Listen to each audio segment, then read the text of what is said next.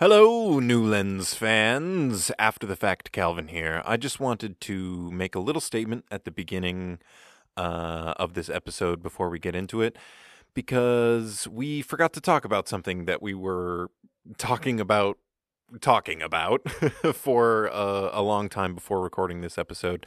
Um, I just want to bring up that this is coming out the day before Thanksgiving.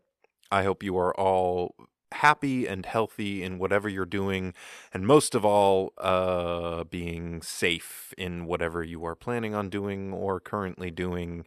You know, with certain numbers and certain graphs in certain places, this is a time to be as safe as possible in whatever you're doing. So I urge you to be thinking about that.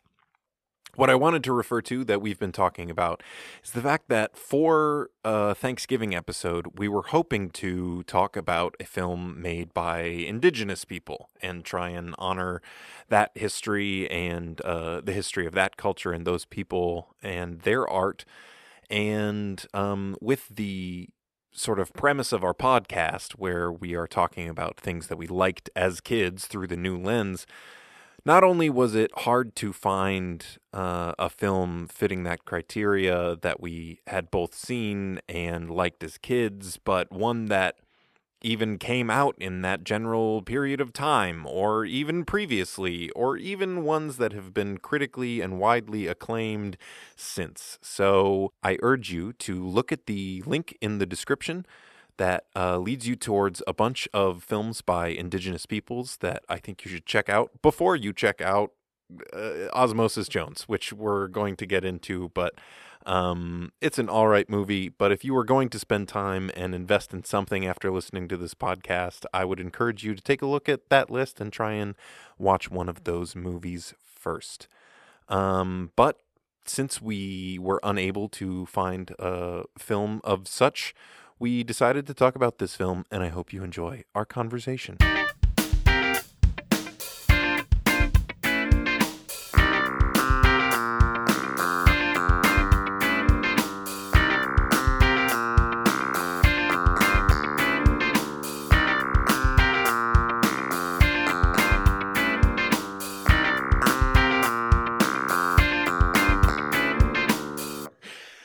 Listening to A New Lens. It's a podcast Gary and I started to talk about film and television that we liked as kids through the new lens of adults and amateur filmmakers. We are on our season break from talking about Avatar episode by episode, and uh, ooh, we brought up this movie uh, a while ago, and I've been just itching to watch it ever since. I've been so excited. Yeah, I've been sweating to watch this one. So I don't know. You said itching, and I was like, "There's another." I've, I've been bodily functioning to watch this movie on a cellular level. Uh, yeah, no. When we mentioned this, I was like, because I think I brought it up, but we had talked about it right when we had the idea for this. Like, I think it was an idea that you you threw out there, but I remember seeing this movie in theaters. It's one Yeah. of those where I'm like, because a lot of these movies were movies I watched like a VHS over and over and over of. right. This sure. one, I remember seeing this in theaters and Yeah. being like, this is the best movie I've ever seen. And then getting it and then watching it more. And then I haven't seen it since I was like, Oh, me neither. when it was since that time. There was like a month after it went to video. I, I don't even think I owned it on video. I think I rented it at I think I must have. Like I, it's so familiar and so like. It's too familiar for a Positively one time nostalgic. theater Right. viewing as like a four year old. Yeah, that's so there's I no way. Had a video, but uh, the movie we're talking about, of course, is Osmosis Jones. yep. Yep. I. I was gonna make a noise, but then I was like, I don't know. I don't know what noise goes along with this movie. It, a fart, probably. a fart, honestly. Yeah. and that is a great way for me to just say I was very surprised at how adult this movie is, which we Yeah, will get in a lot of ways. But that's Yeah. the first thing that is popping into my head right now. I saw Um, someone online uh, who phrased it this way as I was doing some research for this movie, and they phrased it the way that uh, they said it seems like the creators of this movie were trying to gross out all age groups, and they accomplished that. Absolutely. I agree completely. Um speaking of these filmmakers and creators, I think you did a little research on Yeah. uh how this movie came to be because it is an interesting movie and I'm sure there's some interesting I don't know, some context to Oh that. Oh yes. Okay, so I- have some stuff to bring up. So so I a love this. script evolved from a man named Marc Hyman, which is kind of funny, but um he does not have very many writing credits actually. Nope. When Um, I looked through his credits, he mostly does buffing. Like he'll take a Yeah. script and I forget what the word that's used professionally is, but basically his job is to take a script and be like, eh, I could throw some jokes into this. Yeah, totally. He did that with like Transformers, How to Train uh, Your Dragon. How to Train Your Dragon. So what I imagine is he takes movies after a test audience watched them and everyone in the audience was like, it was good, it just wasn't very funny. Right. And then he adds the jokes Yeah, which makes a lot of sense. It when does, You think because- about it in the context of this film. Yeah, there's a lot of really good clever like puns and jokes in in the script The whole like the movie is kind of, of- this movie. That was like the thing that I was hoping for going into Yeah. this. Like, I hope it's clever because this and is such really a. It really was. it really was, like the driving clever. force of this movie. Yes, it was. Yeah. The, to me, like anytime I was not super into an aspect of the movie, there was always something that I could be like, it's it's it's like a club, but it's their zit. right. So it, that's Yeah. funny. You know what I mean? Totally. So here you are with this clever script, and uh, they get funding for it, but they have a lot of trouble in production. What they do is they start producing the, they start designs and production on the animated part of this movie. And the person who steps in to do that, his name is Tom Sito. Sito, S I T O. This is a man who worked for Disney. He is the writer of The Lion King. He worked on all those early uh, Disney animation movies, The Little Oh, Mermaid, shit. The Lion King, all those things. And he is one of the people who left Disney to start DreamWorks. Like, he is one of the founding forces of DreamWorks animation.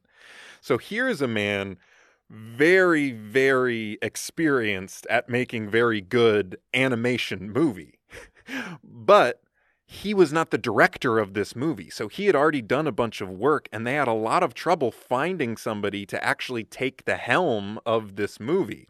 And the people that they found to do it were the filmmaking brothers, Bobby and Peter Farrelly, who I Um, okay. These are the kind of guys where if they hadn't made one movie, I could confidently say, "Yeah, I like these guys. Yeah. They're funny. Yep. They've made some funny movies from my past. Like, okay, Dumb and Dumber. something about Mary, Something something, I totally Mary? grew up watching with my mom. Yep. Dumb and Dumber. Uh, the, I think the that's 2012 Three Stooges, which is is another like I haven't seen it, but I think it informs the type of directors that were charging this movie because I watched the oh, trailer They and- did Shallow Hal too. yes, I'm that's so sorry for cutting that's, you off. That's the one that no. so there are two what we need to movies that to. they have done. Oh, there's two. that- There's another one as well. well, Shallow their Hal- most recent movie, man. I haven't seen it, but oof. What's the most recent one? They did Green Book. Really? Yes. okay, that's going to inform some discussion we have These later on as well. have won Best Picture.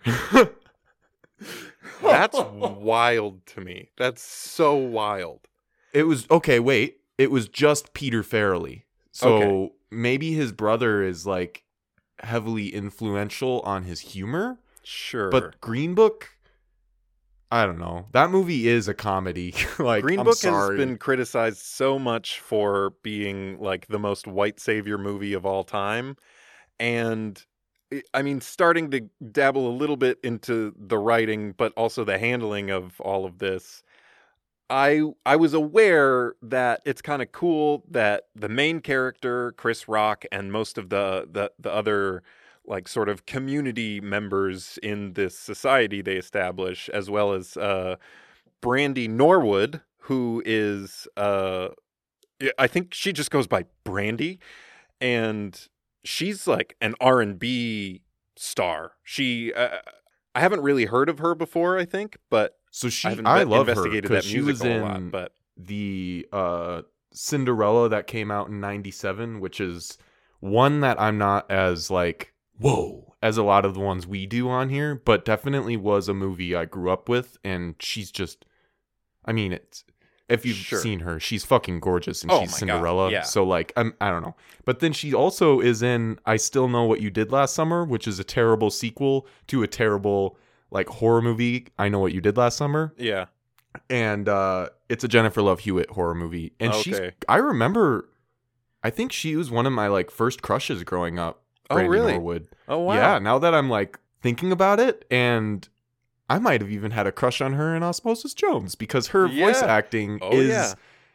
I get why Jones has a crush on this girl. It's very good. a little We'll- pushy sometimes with his Sure. actions, but I get why he is into her, you know? Yeah.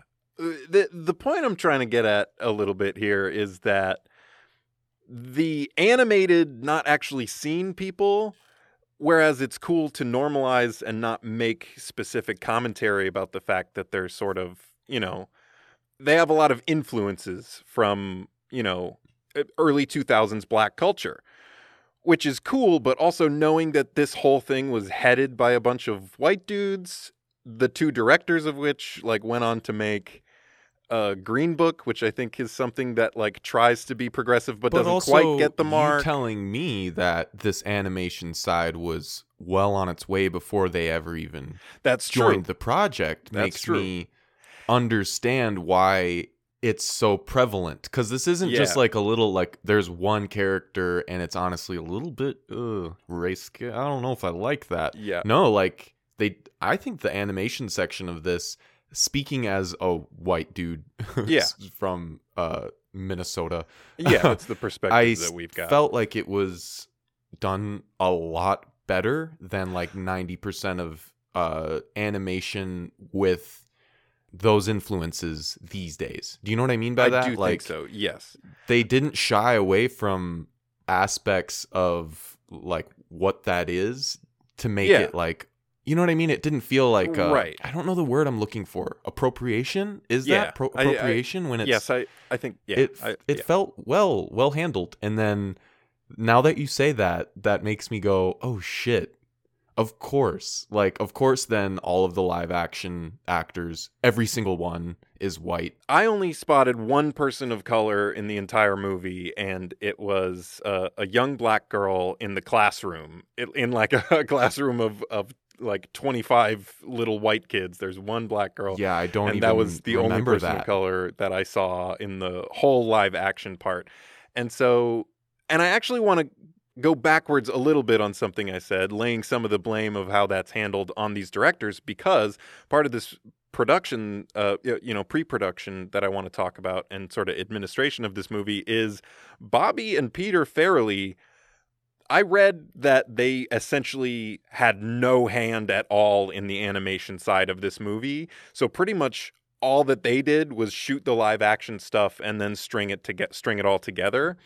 interesting And critically, the live action stuff is everything that all the critics had problems with. Like it's everybody loved the with, too. animation stuff and all of the live action stuff. And yeah, me too. Watching this movie, the live action every time it went to live action all right Yep. and then every time we dove back into that animated world i perked up in my Oh seat yeah, yeah.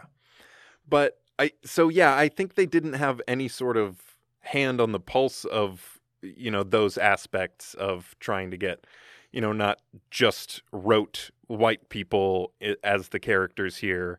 And then when they're casting the live action stuff, it's completely white. So they, I think they just sort of string together some good stuff, but yeah, it it, it uh, doesn't always hit. Um, but and on that note of it not always hitting, I think that the thought process for these directors and whoever decided to employ these directors is like, okay, what kind of humor can be live action and match Right, an animated sure. movie's humor? Mhm. The guys who made Dumb and Dumber, duh. Yeah. It does make sense. it does. But I think the problem here is that there's just a difference between adult men being like, "Hey, you know it would be gross?" and mm. little kids laughing at farts. You know what I mean by that? yes. And yeah. there's something about the animation side of this movie that feels energetic and something about the live action stuff in this movie that feels the opposite. Like it feels like everyone involved is it felt kind of Inspector Gadgety. Yeah, yeah. I get Did you that. catch that at all? Yes, absolutely. Get that vibe? It's just Yeah. a little like like Bill Murray was like, "What the fuck am I doing here?" This whole movie. Absolutely. Which I You was actually- not into it at all. Yeah, I was just saying, like, I think it was on our last episode where I was talking about Bill Murray. It was like, or maybe it was I was talking to someone else, but I said, is it a movie where Bill Murray uh, is an asshole and Mm-hmm. it's the part, or was he just an asshole and it affected his uh, his role, Yeah. or is he an asshole and you like him, like Groundhog Day and Ghostbusters? Sure. Except now Ghostbusters is even starting to fade in that aspect. Groundhog Yeah. Day still works. I just recently rewatched it. Something about him in that movie. By the good. end, you're like, okay, I like Bill Murray. yeah. But like this one, I don't know. There was something about him just throughout the movie where I was like, fuck that guy. I want yeah. Oh, I want an actor who gives a shit to be doing this shit. You know? I think. I think like that- his friend was great. right I yeah thought. yeah i think it's partially the writing like this dude is so shitty. So there's like one line in the whole movie that made me go oh and that's when they're at the science fair and he's like why don't you like learn them something about volcanoes? And i was like i don't know that's that's a cool dad move but pretty much every other moment is written that he's just so shitty and gross um yeah I do want to say though, like it feels like two different scripts, even, which is partially what's Yeah. confusing to me because the script of the animated stuff and what's going on inside the world of Frank is so clever and cool and engaging. While we're on the the subject, trying to get a little bit more into writing, um, just for those of you who haven't rewatched this movie in preparation for listening to this episode, uh, it's not really actually streaming anywhere either. But uh, I think we both rented it for like two bucks. I bet HBO will get it because they got a lot of Warner Brothers stuff. Oh, interesting. There was something about it when I was watching it that I was like, this feels like it's about to have a resurgence. You know what I mean? Yeah, Like yeah. it just felt like it. Anyway, Totally. Well, uh, let me just recap it a little bit for you. This is the story of uh, the world inside Frank, who is played by Bill Murray. He's a zookeeper, and at the beginning of the movie, he's eating a boiled egg, and it's so gross. And this monkey steals it and puts it in his mouth, and then drops it on the ground where, like, probably a bunch of monkey doo doo is, and he still eats this this boiled egg. Like and clearly dirty too. It, he didn't even brush the dirt. Right. God, it's so gross. And he eats this, and as he's eating it, we get a zoom in to his body as he's munching on this, and we see the the sort of cells involved in like maintaining his mouth and everything. and as we do, it becomes animated. Right. Yes. And while we're there, and this animation has come in now, we meet our main character, Osmosis Jones, voiced by Chris Rock, who is clearly a sort of like deadbeat cop who, uh, you know, people don't really have respect for anymore. He's been given like, you know, sort of inconsequential jobs. And basically, this virus comes from this egg and starts wreaking havoc on Frank's body. Osmosis Jones gets back and he finally gets a chance to uh, get a new.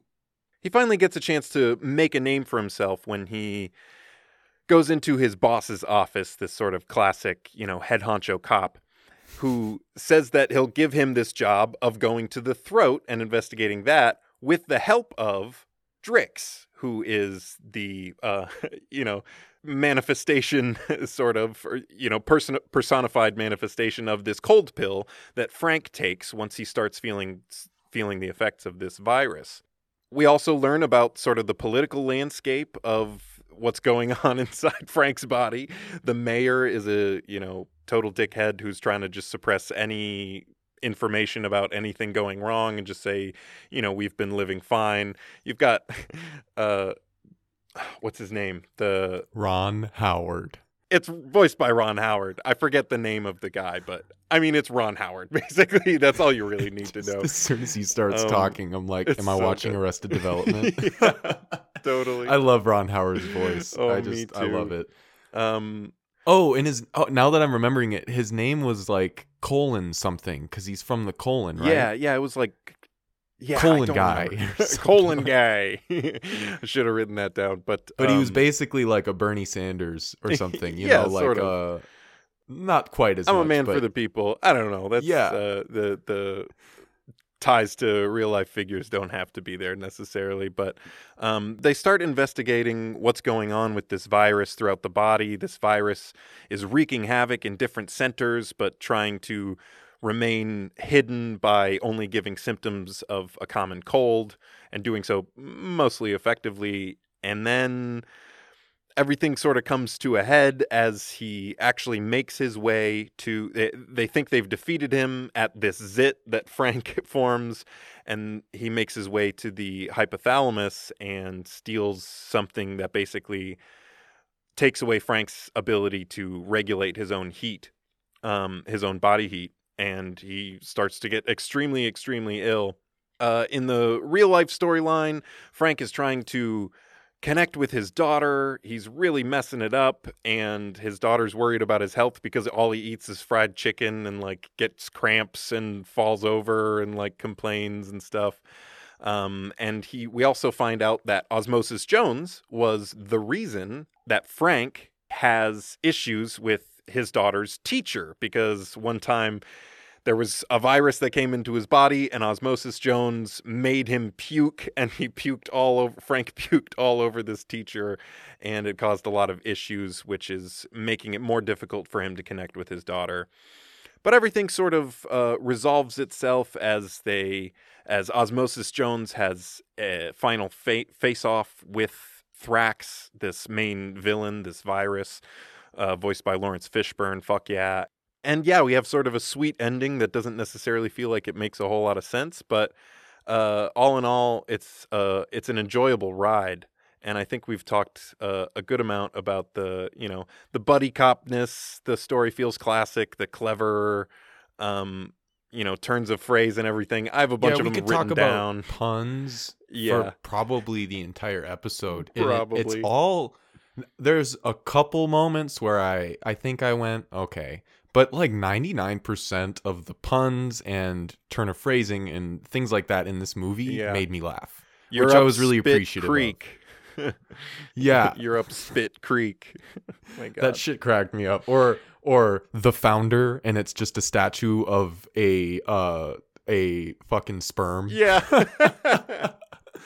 I love or you uh, know little things like osmosis jones being like i've had uh i've been in or my family's been in the force since my great great grandpa right. ever since i came in in the umbilical cord right. and it's yeah. just like there are things like that that aren't just clever and funny but are also like yeah that's how it works right. like yeah, they they have that the cells well. that were basically transferred to us from our parents so like his great great grandfather being a white blood cell that beat the measles on right. Frank's grandpa. Yeah. Like, I don't know, stuff like that. It's funny, but it also like when I thought about it for more than a second, I was able to go, that actually kind of makes sense. Yeah, you know? totally. W- one of my favorites of these, it's a quick moment, but uh, one of the people is trying to, like a reporter is trying to ask this question of the mayor, and he's like, Do you want to address all of the hair cells that have been laid off in the last week? And he says, Oh, there'll be plenty of jobs for them in the back.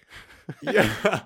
that shit is so clever. Yeah, there's a lot of that stuff, and it's, it, it works very well. And since you said earlier what you said about there's almost feeling like two scripts, Yeah. I think the main reason for that is because the live action stuff didn't have a crutch like that to like Right. to yeah. loan it any good humor. All Right. of the humor is reliant on the gross factor, which is germs. Right. But in live action, that's actually gross. it's actually, You know what I mean? Yeah. like actually that monkey had its finger in its butt. Right. You know, that was right.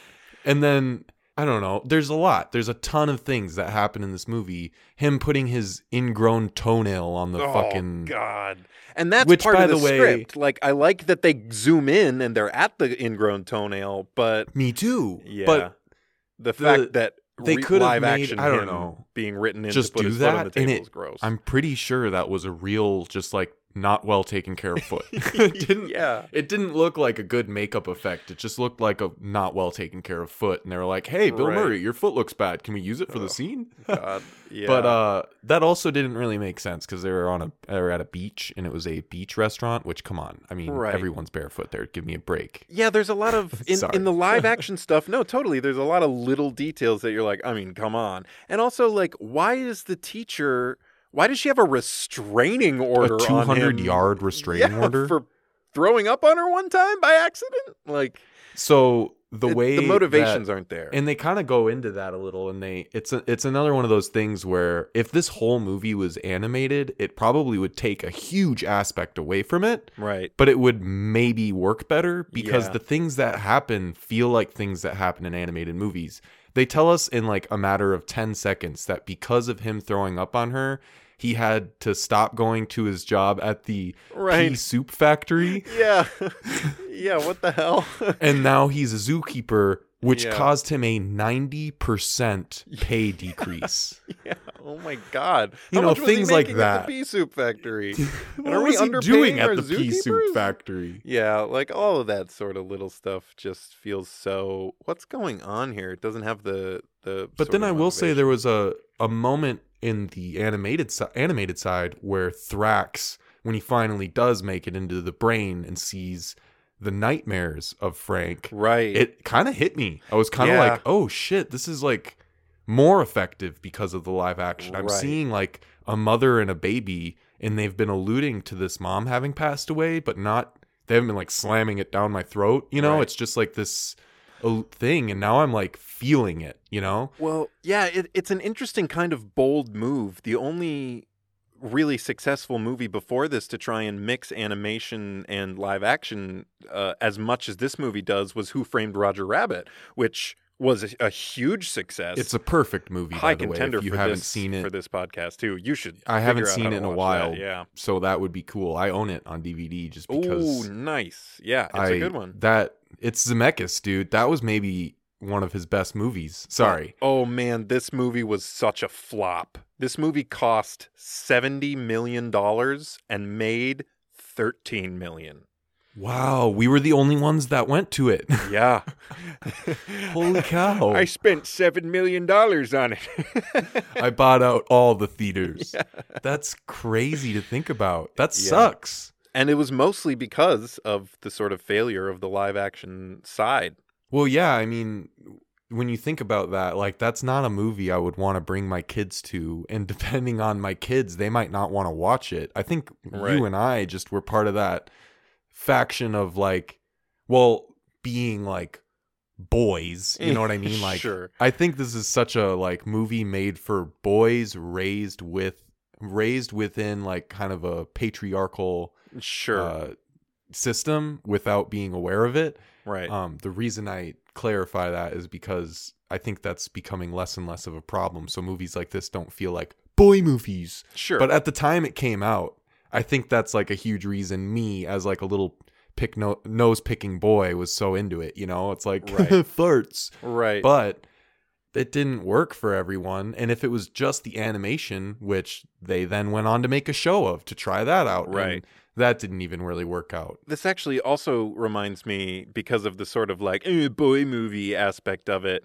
It feels very cliche. I think this is very sort of early 2000s movie as well. It reminds me of a through line of this movie that, in trying to sort of wrap up the recap, I left out a little bit.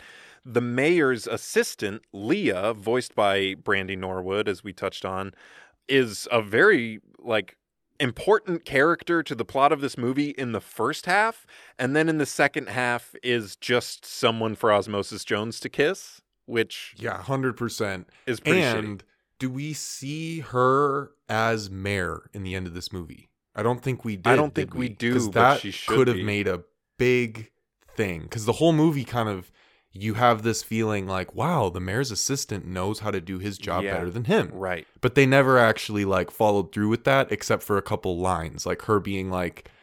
Sir, I think this is happening. And then her being like, I'm going to speak to him as his subconscious. You know what I mean? When she like yeah. spoke to Frank. But like it didn't yeah, she her character didn't have enough um importance. Simple as Yeah. that. She Yep. was not an important character after about 45 minutes. And right. That's that's what I was talking about earlier too when I said like I understand why he digs this girl, but he went a little far. I hate that trope of Ugh. like just kissing her, Yeah. just doing it like she literally the last thing she told you was like no, I'm not into it, dude. You know, Right, like yeah. it would be different if they had, which they almost do have a flirty thing going on. Like, okay, the- Kind the, of, relationship that I think they're trying to make it feel like is Mike Sullivan and the Medusa looking. Oh yeah. Um, I forget her name in uh, Monsters Inc. yeah. where they like, she's like, you know, fuck you, but I love you. You know what I mean? right, Yeah. Except totally. this character is just like fuck you, Right. and then he kisses her. So it's like, ugh. Yeah. Thank God she was okay with that. I mean, yeah, in the beginning of it, I feel like there's actually a good transition uh, into the actors. I feel like it's mostly sold by the performance, the voice performance of Chris Rock, which I think is I agree. very well done in this movie. And actually, Brandy as well is very Mhm. is very good in those first scenes. You know, when he first sees her and he like makes his chin bigger and slicks back his hair and yeah. goes up and he's like flirting with her. Clearly they know each other and she's kind of like she's flirting with him a bit, but she's like no way. You know, like that Yeah. that sort of thing. It feels pretty organic, but I feel like it's sold. I I think Chris Rock is really uh charming in this movie.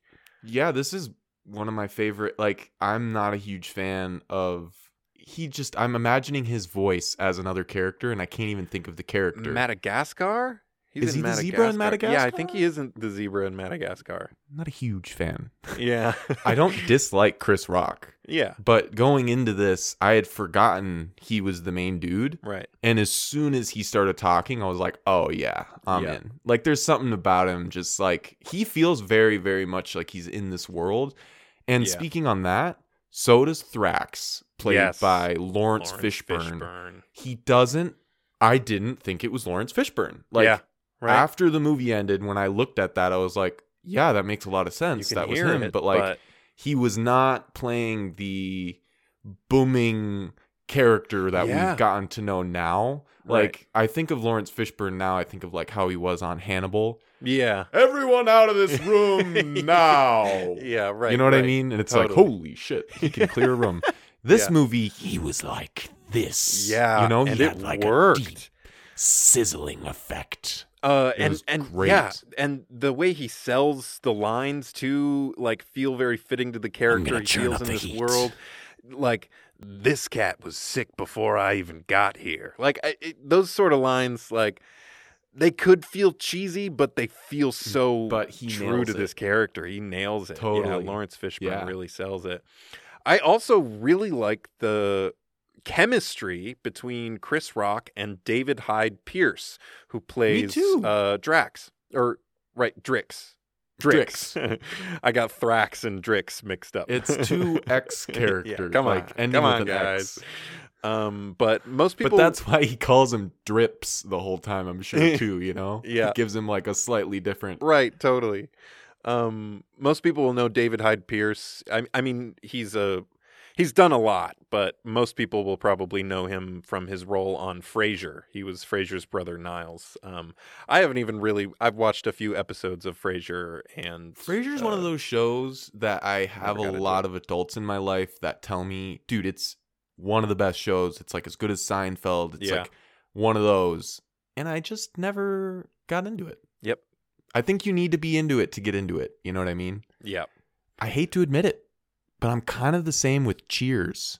yeah. I've always wanted I to get, into you. Cheers, but I think it has something to do with being a part of that generation watching it. You know I what think I mean? so too. I think so too. Although I, I know people our age who enjoy both of those shows. Me too. That's It's you a something I feel like you gotta. it's kind of like what I think maybe in will happen to Community Oh, because I tried rewatching. Community Yeah, and I like it a lot, but there are some things in it that I'm like, I liked this kind of humor a lot more when I was 21 than I do now that I'm 24, which is only three years. Yeah. But you know what I mean? It might age that way, but we'll still enjoy it. But like, it Yes, might but not hit our- as well for Our kids will be like, this is fucking not fun to watch. Not that Yeah. I'm saying that about Cheers and Frasier. I haven't No, watched yeah. enough of them to give them that. But yeah, wow, he's great in this movie. He reminded me of like the perfect what he was. Like when you see him and you're like, okay, this pill guy is about to open his mouth. What's the voice going to be? And then it just It's is that. Yeah. Yep. Hello, I am here from. Like I can't even do Right, it. It's no, totally. Too. It's perfect. It's pretty And- specific too. It's it seems like a generic like character that we know and sort of a character voice we know, but also you know like I couldn't recreate it right now for you. But like, exactly yeah it, Yeah. it it's great and i like the dynamics that now that i'm talking about this guy this Mm-hmm. character because we haven't enough yeah, uh him being a pill and then right. them like extracting what actually is in that pill because they say like Mhm. you know that's 90 99% sugar anyway and Right. it's that's true like most of the pills we take that we get are mostly things to make it not taste like fucking shit and then the actual thing is like a little. and then when they're driving down the road and he's like it's okay i'm 3% dramamine right, which is that's i take that because i have motion sickness. That's Oh, motion sickness medication. Yeah. so like those little jokes and things i think his character played a really big part in making a lot of humor work for me. Oh, absolutely. uh, and he tied a lot in with the universe being like real to the people in it. Like all the germs and stuff were in a fucking society. It's like a city. Right. Which doesn't make sense Yeah. but him being there and being like this hero that saves the day and doing what he does and then when you connect the dots like oh when i take a pill it's like you know relief for this amount of time and it does this to my body and like this is just a really cool way of showing that i don't know it made Yeah. me also go okay yeah the armpits are the sauna that like the mobsters hang oh, out Oh, I love that shit. shit like I that, love that. you yeah, know and i really think that it having a character that enters the body through the form of a pill i know that's so specific but it just helped me it does help suspend my build the world. disbelief Yeah, Yeah. totally, totally. or like when this is a totally random thing to say but i cannot let it go Hmm. when that girl on the school bus sticks the fake eyelashes on the daughter and she just like like smushes it on like the top of her eyelash and then goes see you look Yeah. great with fakes fake lashes and i'm just thinking like oh my god. this i cannot suspend my Yeah, disbelief for. right. Yeah. No, there's you see her like that. almost like poke her in the eye when they're like going over like potholes Right. It's like for the sake of the plot in the in the live action section of this movie they need her to have fake eyelashes on. They need her to be on the bus so that they can drive by and see him there. But why is she doing her makeup on the bus? Like that's so she almost pokes her eye out. You see her like move like, and like bonk. squishes Oh, it on. God. yeah. yeah. you look great with they even call him a name. Falsies. That's what they say. You look great with yeah. falsies. Right. And then I'm pretty sure Osmosis Jones calls it a falsie. He does, He he doesn't does say later. this is. A, he's like, oh no, it's a falsie. So like even he knows what it's. I don't know. Yeah. Like the slang for it because I didn't know what that term meant. You know. while we're on the subject of of the girl, the daughter Shane, she's actually she's not bad in this. I mean, like No, for a little I kid agree. actor in this movie, like she's fitting And- for what it for what it is. And imagine being that age and then being in a movie with Bill Murray Right. as like the only other guy you're acting with. Yeah, I don't know. It'd be intimidating, I think she and sells. she doesn't feel intimidated. She sells the daughter caring after her like idiot father pretty well. Yeah, and there are writing things that hinder her performance, but her Yes. performance doesn't hinder the writing Yes, at all. Absolutely, I agree. Yeah, agree with I, that.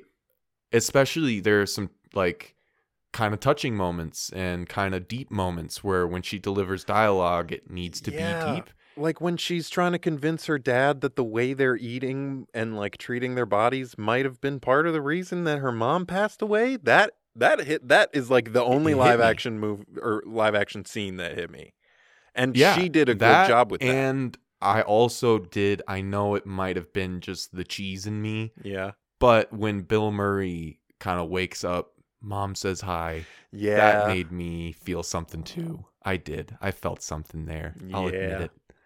But her performance is why I think, not Bill's. I think it was her. She like being a kid, I bet it's hard to cry act. You know what I mean by that? absolutely.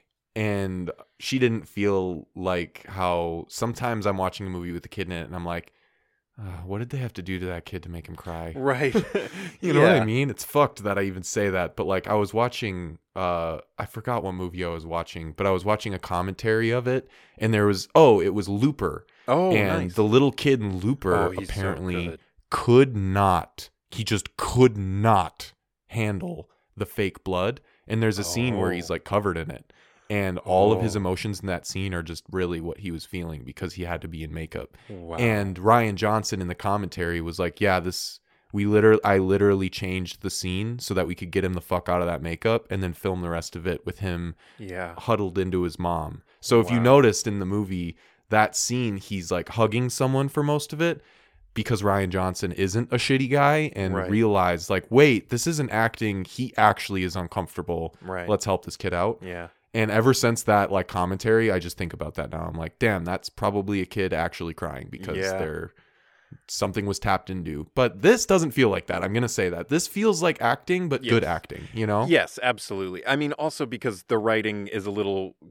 clunky that she has to like run over to him at the end and like be crying over his body close enough that, he, that Osmosis felt- Jones can fall back into his mouth. it felt like a less realistic depiction of a hospital than any hospital show I've ever seen. Like, yeah. you know that there's this viral clip from fucking some soap opera where like someone drops a heart that's supposed to be transplanted and then a dog runs off from out, off camera and gets it. Yeah. Have you seen this clip? It's I like a viral so. clip from Yeah. some show for, from some show. And it feels like it took place in this hospital. Like, like, his he there's starts no flatlining room. and they just give up. Yeah, I'm calling it. And the doctors are all like 23. yeah. What the hell? Like the main doctor, come on, man, breathe. Come on, man. We're Yeah. older than him now. You know, it's so funny looking at things and yeah, they or just like, yeah, there's just some I feel like those there. actors did the best with what they could. Um, talking about a couple of the other like you know periphery actors, I can't believe we haven't brought his name up yet. The mayor is played by William Shatner, and I know. he's a really good part of this movie. Actually, William Shatner in this role is so perfect. yeah, it's one of those things where it really sucks that this movie flopped because this would Yeah. be one of those performances we talk about. Like, Right? I don't want to overdo it, but honestly, like Michael Myers playing Shrek, people talk about that Yeah, being right. like an iconic vocal performance. Also, something Tom Tom Sito was involved in the production of Shrek. Yeah. Of course he was. Yep. Wow, that's so cool to know. I didn't see his name when I was like scrolling through real quick, so Yeah. I'm glad you found that out. Well, yeah, it's so weird. Tom Sito, uh, Sito, I don't know how to say his name. Maybe Saito? maybe. I'm giving you a But third one. His name is in like the very middle of this like huge list of animators on the IMDb page. You would never see basically, his, and like, he was the like dude who basically the dude who made this movie. like it's so wild. Yeah. that is wild. Um. That's animation too. oh, absolutely. I don't know what the video was called, and I don't even know if it's just one video or a series of videos, but I suggest to everyone listening just to take a little time and research how animators are treated. Yeah. Specifically, the movie Life of Pi. yeah. There is a story about about the animation department in that movie that will leave you with so much more respect for animators than you ever had. And this story right now is making me like, fuck, just Yep. another thing, you know? Mm-hmm. Because the Farrelly brothers are like the people who are like, oh, they made this movie. right. But I think they just like patched it up. Yeah, I, You know I what I really mean? think they did. Um, they directed some of the live action stuff. I actually really like the involvement of Chris Elliott, the friend, and Molly Shannon, who's the teacher. They they another a They couple of, of examples of like this movie if it just was a little less clunky would have been like a school of rock type thing you know what i mean right. where every role was perfect and the friend was even oh my god it's that guy you Yeah, know but right. this time when i was watching that i wasn't able to fully go oh my god because i was like there he's like chewing a cigar while they're cleaning up right donkey Man, poop Chris and then the Elliott stupid with that line cigar. That's another thing about this movie that we didn't really dive into, No. and uh-huh. we don't need to for more than a minute. But it's very adult. They It don't is. have like He like drinks. characters in this movie He talks drink about picking beer. up cigarettes. Yup, and this dude's chewing on a cigar, Yep. and I don't know, like shit like that is why while watching it, I was like, oh yeah, that's why we didn't find it on Disney Plus. Right. Not just because it's not Disney, but like this Yeah. is not Disney. You know? yeah, right. And there's a lot of sexual innuendo as well. yes, a and, lot of sexual innuendos too. Um, or like the moment where he says, you know, the dangly thing. He's talking about the uvula, and he turns around to go to go, The dangly thing Towards is the- boxers. yeah, in the boxers, and he's like the other dangly thing. Uh, yeah. Anyway, um, but I do feel uh, Chris Elliott sold his role with the with the zookeeper friend with the cigar in his mouth, except for one scene when he's like taking the daughter to the hospital, and she's like. Yes, my dad gonna like, be "Oh, okay?" okay, and it's like clearly overdubbed, but even the overdubbed voice does not fix it. Like it's still bad, and if you see his face, it it's really bad of him. Like, feels ugh. like it's out of like the whole movie feels one step above not even Disney Channel original movie, but like a, a level below that even. This Yeah. is like a this is kind of Disney Channel original movie level. yeah, That moment was one below. Like that was Right. a this would work on a kids TV movie Right. for kids. yeah. But this is a movie that's in theaters. So it just doesn't work. One more celebrity. They got Kid Rock to be To Kidney Rock. Kidney Rock.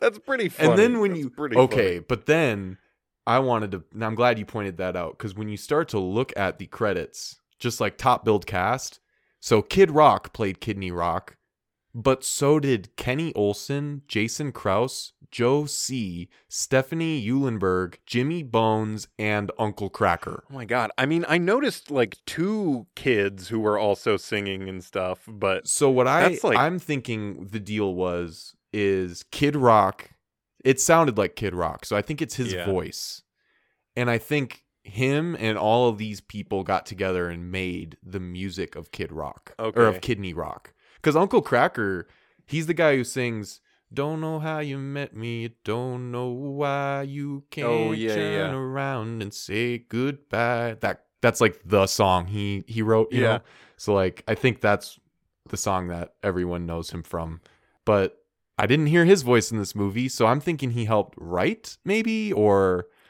no idea. I don't know. The Yeah. fact that they have six peop seven people listed as Kidney Rock, though, just really was like, huh? And there are a lot of musicians, like Joe C is another musician. I think this is a good segue actually into, you know, more of the specific production notes. I feel like we've talked about a lot of them already, but just to touch on some specific stuff. I feel like the musical choices in this movie were actually really really well done. The the way they weave in and out of like, you know, early 2000s hip hop and, you know, 90s R&B as well as this like buddy cop saxophone music as well as Yeah, these like I didn't- emotional stringed moments like I felt like a lot of the songs played didn't feel like fake movie songs, Yeah, uh, where like the song was written for the movie. Except for the Like, Kid Rock there's a one. song- yes, The kid, yeah, no, because Yeah, that's a performance within Right, the movie, right? You know, exactly, exactly. But there's like a moment where we have kind of like a I think of it as like the bridge of the movie. You know, and there's mm-hmm. always like two thirds of the way into the movie, like some establishing shots with some slow music. yeah, And the the song was like an R and B chill, like good song. And I was reading the lyrics of it and trying to think like, is this a within the universe created just for this movie song? right. Or is this just, you know, like Spider Man into the Spider Verse, where they actually just used songs that Totally. this character would totally be listening to? yeah, I didn't look it up, and I, I don't feel like I sh- need to because Mm-hmm. it the fact that I questioned it is what makes it good. You know what I mean? totally. I love it when a movie does that, has like a line of like, yeah, this is all like music that Osmosis Jones listens to, right, but it sounds just like the music you listen to. Right. You know what I mean? yeah, totally. It's it's cool. But at the same time, it very well could have just been straight up like an album that I just didn't recognize. yeah, you know what I mean? that's true. Uh, while we're on sounds, I think one of the main things make, making this gross, especially in the live action stuff, is the sound design. Oh God! Like when he's putting the mayo on the boiled egg at the Oh. very beginning. just- oh God! It's so bad, and I the feel like sound of the zit popping and the like, Yep. Oh, Even the salt shaker kind of bothered me a little. yeah, yeah. There's a lot. but it's interesting and this is into uh, another element is like i feel like they had some of those like sludgy probably more of them actually like sounds in the animation but there's something about the way that it's done that does not make me feel uncomfortable. Even in i realized it when the uh he starts getting a runny nose like the dam breaks in his in his nose. In the animation, though, while that snot's flowing down, I mean, it's gross, but I'm not going, oh, God, like No, looking away like, like, I am at other points. It's kind of like, oh, gross. They're on a like snot wave. And then the Yeah. snot actually comes out of his nose, and it's like, it doesn't even look like snot. It looks like enhanced snot. It looks so fucking gross in the live action, and it made and me so uncomfortable. When he snorts it up, Ugh. it's still live action, and Mhm. I literally shuddered. I'm Yeah, not kidding. God, yeah. But then when it cuts to the animation of what happened because he snorted, I went, "Oh, thank God!" yeah, You know, like right. thank God we're back. Right. It's really interesting, and it's Yeah. the same stuff. It's not different, but think- just the live action version of it. Yeah, I think it's something Ugh. about the color palette of this movie, which is very vibrant and actually really well done, very engaging in the animation. Um, but the, while still the- maintaining a feeling of organic yeah, matter. the gross Everything stuff, feels like, like the snot organic material. a green, but it's sort of like almost a little bit of a gray green, but still vibrant enough to be like that's just gross material, huh? Eh, but not like yeah, that's snot. yeah, exactly. And that's and and that's how like everything is too. They there are moments where uh characters jump out of windows and it's not glass, Right. Because it's like a it's like a membrane, yeah, the or like when doors Yeah. open, they like right, yeah. and it's like it, everything And about it even, like, feels. when he walked into the like boss cop's That's what I'm office referring and to, it walking into the closed boss and there was like the sound of a like door slam too but it didn't Yeah. feel like they just added that on it felt it felt right this is kind of uh slightly different, but part of that moment too, we see the name Chief on the door, Mhm. and it resembled a lot of uh the way that Chief was written was in a font that was how like fire looked, or Right. when something Right, exploded, we sure. would see it looked like you know like two dots with a line connecting them, or like fi- you know Mhm. they looked like the structures of like what things would be on a molecular level because we are we're on a molecular level Yeah. so fire doesn't just look like fire anymore. We literally see like in outside of the fire we see like the uh i want to say it's like the chemical fucking design. You yeah know what no i mean totally by that? yeah.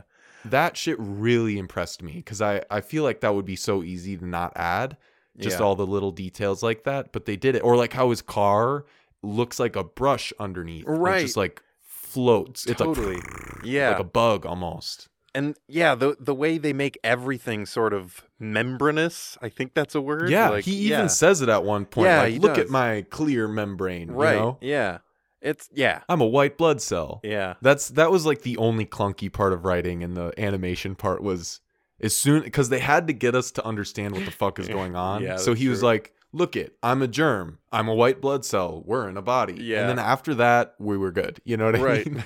yeah I like the references to Frank being like God. right Like, oh, thank Frank, Frank." don't do this. Yeah, yeah right. thank Frank. Yeah. Oh man, yeah, I for all of the animation enjoyed the hell out of this movie. I cringed a lot at a lot of the decisions made. I mean, not just the gross stuff, but some just decisions made in the live action stuff and the the writing. Of I want to shout out one good live action moment. Yeah. And it happened at the end of the movie. And it's as they're hiking to the top of this mountain. And he goes, I didn't think I was going to work up a sweat, but I really did. And she goes, Yeah, it was a long drive up. And the camera pans and we see that he drove the whole way. yeah, it's a That was really funny. That That, cracked me the fuck up. yeah, That's it, though. yeah. that's about it. Um, I think it's time that we nail down a kid moment of the week. Kid moment of the week. Hell Oh, yeah. yeah. This is going to Uh, be kind of a hard one to do that with. Pretty funny movie. I feel like most of the moments that I feel like I would want to nominate are either stuff that I laughed at slightly more because I'm an adult and I understand some of the innuendo and Me stuff too. going on, but also all of the other stuff feels sort of at the same level. You know, there's a lot of just like solid little jokes and little moments. Um there's one I want to I, I want to bring up, and it's not even like I think there's funnier things in this movie, but I think it, it's a solid kid moment when Osmosis Jones is giving the chief some, you know, sort of giving him a hard time, and he walks over and grabs his membranous face and just goes, "Good guy, bad guy, good guy, bad guy." you know what I'm talking about? Yes. He stretches his face into a smile and then squishes it back down, and it's like highlighting how squishy and like you know uh, moldable they are. And I feel like as a kid, I even kind of a little bit. I don't know if it's just like me thinking I remembered it, but I feel like I remember that moment. I think I do too. It feels like a thing. Yeah, you got one. Um, ooh, I kind of really liked when they're trying to get into that club and Osmosis does a whole like changes his whole face, Yeah. body, gets uh like totally cool hair, squishes his eyes and then we the just hair. hear Drix try to do it Yeah. and pan over to him, and he just fucked up his head. Like that really cracked me up, and I was Yeah. like, oh man, like. And then he just pops it all back in place. Yeah, thank God. But totally. It was like, holy shit, you just tried. There's one other quick thing that I thought was funny. I, I think this is not necessarily something a kid would appreciate as much, but I just wanted to bring it up. When Drix is leaving, he's backing up his stuff and he has a little suitcase, and the only thing he packs is a hanger with boxers that say I heart Frank on it. and he just puts it in the suitcase and closes too. it. Which is, What you is like he gonna do with those? He doesn't even have legs. Right. Like, and they have two pant legs. Uh, but I think I think probably I would agree with you on the the molding and then Drix trying it and just breaking his head. I like that moment. Classic kid moment. Is that a kid moment? Ah, you're not sold, are you? I don't know. I I I feel like Okay, there's better ones. one but- more yeah, that just is so much a kid moment. It's not even funny. yeah. The very end of the movie when the mayor is like, "I wonder what this button does," and then pushes it, and then just gets flown off the screen, and then we cut to live action, just, Okay, you know what? I fart. think not only is that a slightly better kid moment that kids would laugh at and appreciate, but I think it's also a better uh, embodiment and like encapsulation of this movie in general. Yeah, I agree. that moment. Oh man. Well, uh, thank you all for listening to this episode. Um, I hope you get the chance to watch this movie actually because it. I enjoyed it. I really did. I thought the animation was really good. yeah, Just- and looking at critical reviews, I think it is clear, like you said, that the live action is what most people had a problem with. And I think if that, if those parts of those reviews didn't exist, this movie would be a lot higher acclaim. Yeah. you know, But it Or really would have is- a lot higher acclaim. It, really is only like a quarter of the movie. yeah, Most of exactly. the movie is the animation. So Come on, it's only a Yeah. quarter of. Like it's hard to say that. Yeah, to people, I mean but it is, but I don't know. Give it a if you give it a like try Bill you're interested. Murray, fuck, watch the shit Oh. out of this. yeah. I think you and I are two of the few people who are just a little like, yeah, I've heard some Bill stories Murray. from people that I know Yeah. who have personal experiences with him. But uh, yep. anyway, thank you for listening to this episode. we are going to be taking an episode off. So this coming Sunday, there will not be an episode. Um, just due to uh, personal scheduling and stuff, but we will be back with season three, episode one of Avatar, uh, one week from today, next Wednesday. I don't remember exactly what date that is. I think it's like the second of November or December or something. But we will be having special guests on. Tyler and Serena of the Avatar podcast, who do a very similar thing that we do uh, watch the show and recap it and talk about it, give their takes on it. They'll be joining us to start off season three. So, uh, very excited about that. It's going to be a great time. Um, yeah. Thanks to Sofina Sago for our podcast logo. If you have the ability to, uh, check out some of the donation links in the description on how you can help out the Black Lives Matter movement. I always have uh, rotating every week, pick a different one to feature if you want to, like, once a week check in on that. And if you have the ability to give, you know, even five bucks, like, it, a- any amount helps these things so much. If you're looking for other podcasts to listen to, you can always check out our actual play Dungeons and Dragons podcast, Legendary Four Adventures. Space vampires. Thank you, Gary. That is uh, on the same streaming sites as this, you know, Spotify, iTunes, others. And uh, you can also find all these episodes, all those episodes on legendary4.com. All of the episodes have comment sections. We'd love to hear from you. Leave a comment, uh, even if it's just like, hey, nice ep, or uh, loved Osmosis Jones, or that zit was so gross. Emoji, emoji, emoji, emoji. Leave us those, We wanna see it. Yeah. We I- want I want to hear about it. I want to hear your takes. So uh, you can also follow us on social media Facebook, Instagram, Twitter at New Lens Pod. And I think that's all uh, that we have for this episode. Thanks again for listening. I'm Calvin. And I'm Gary. This has been a new lens.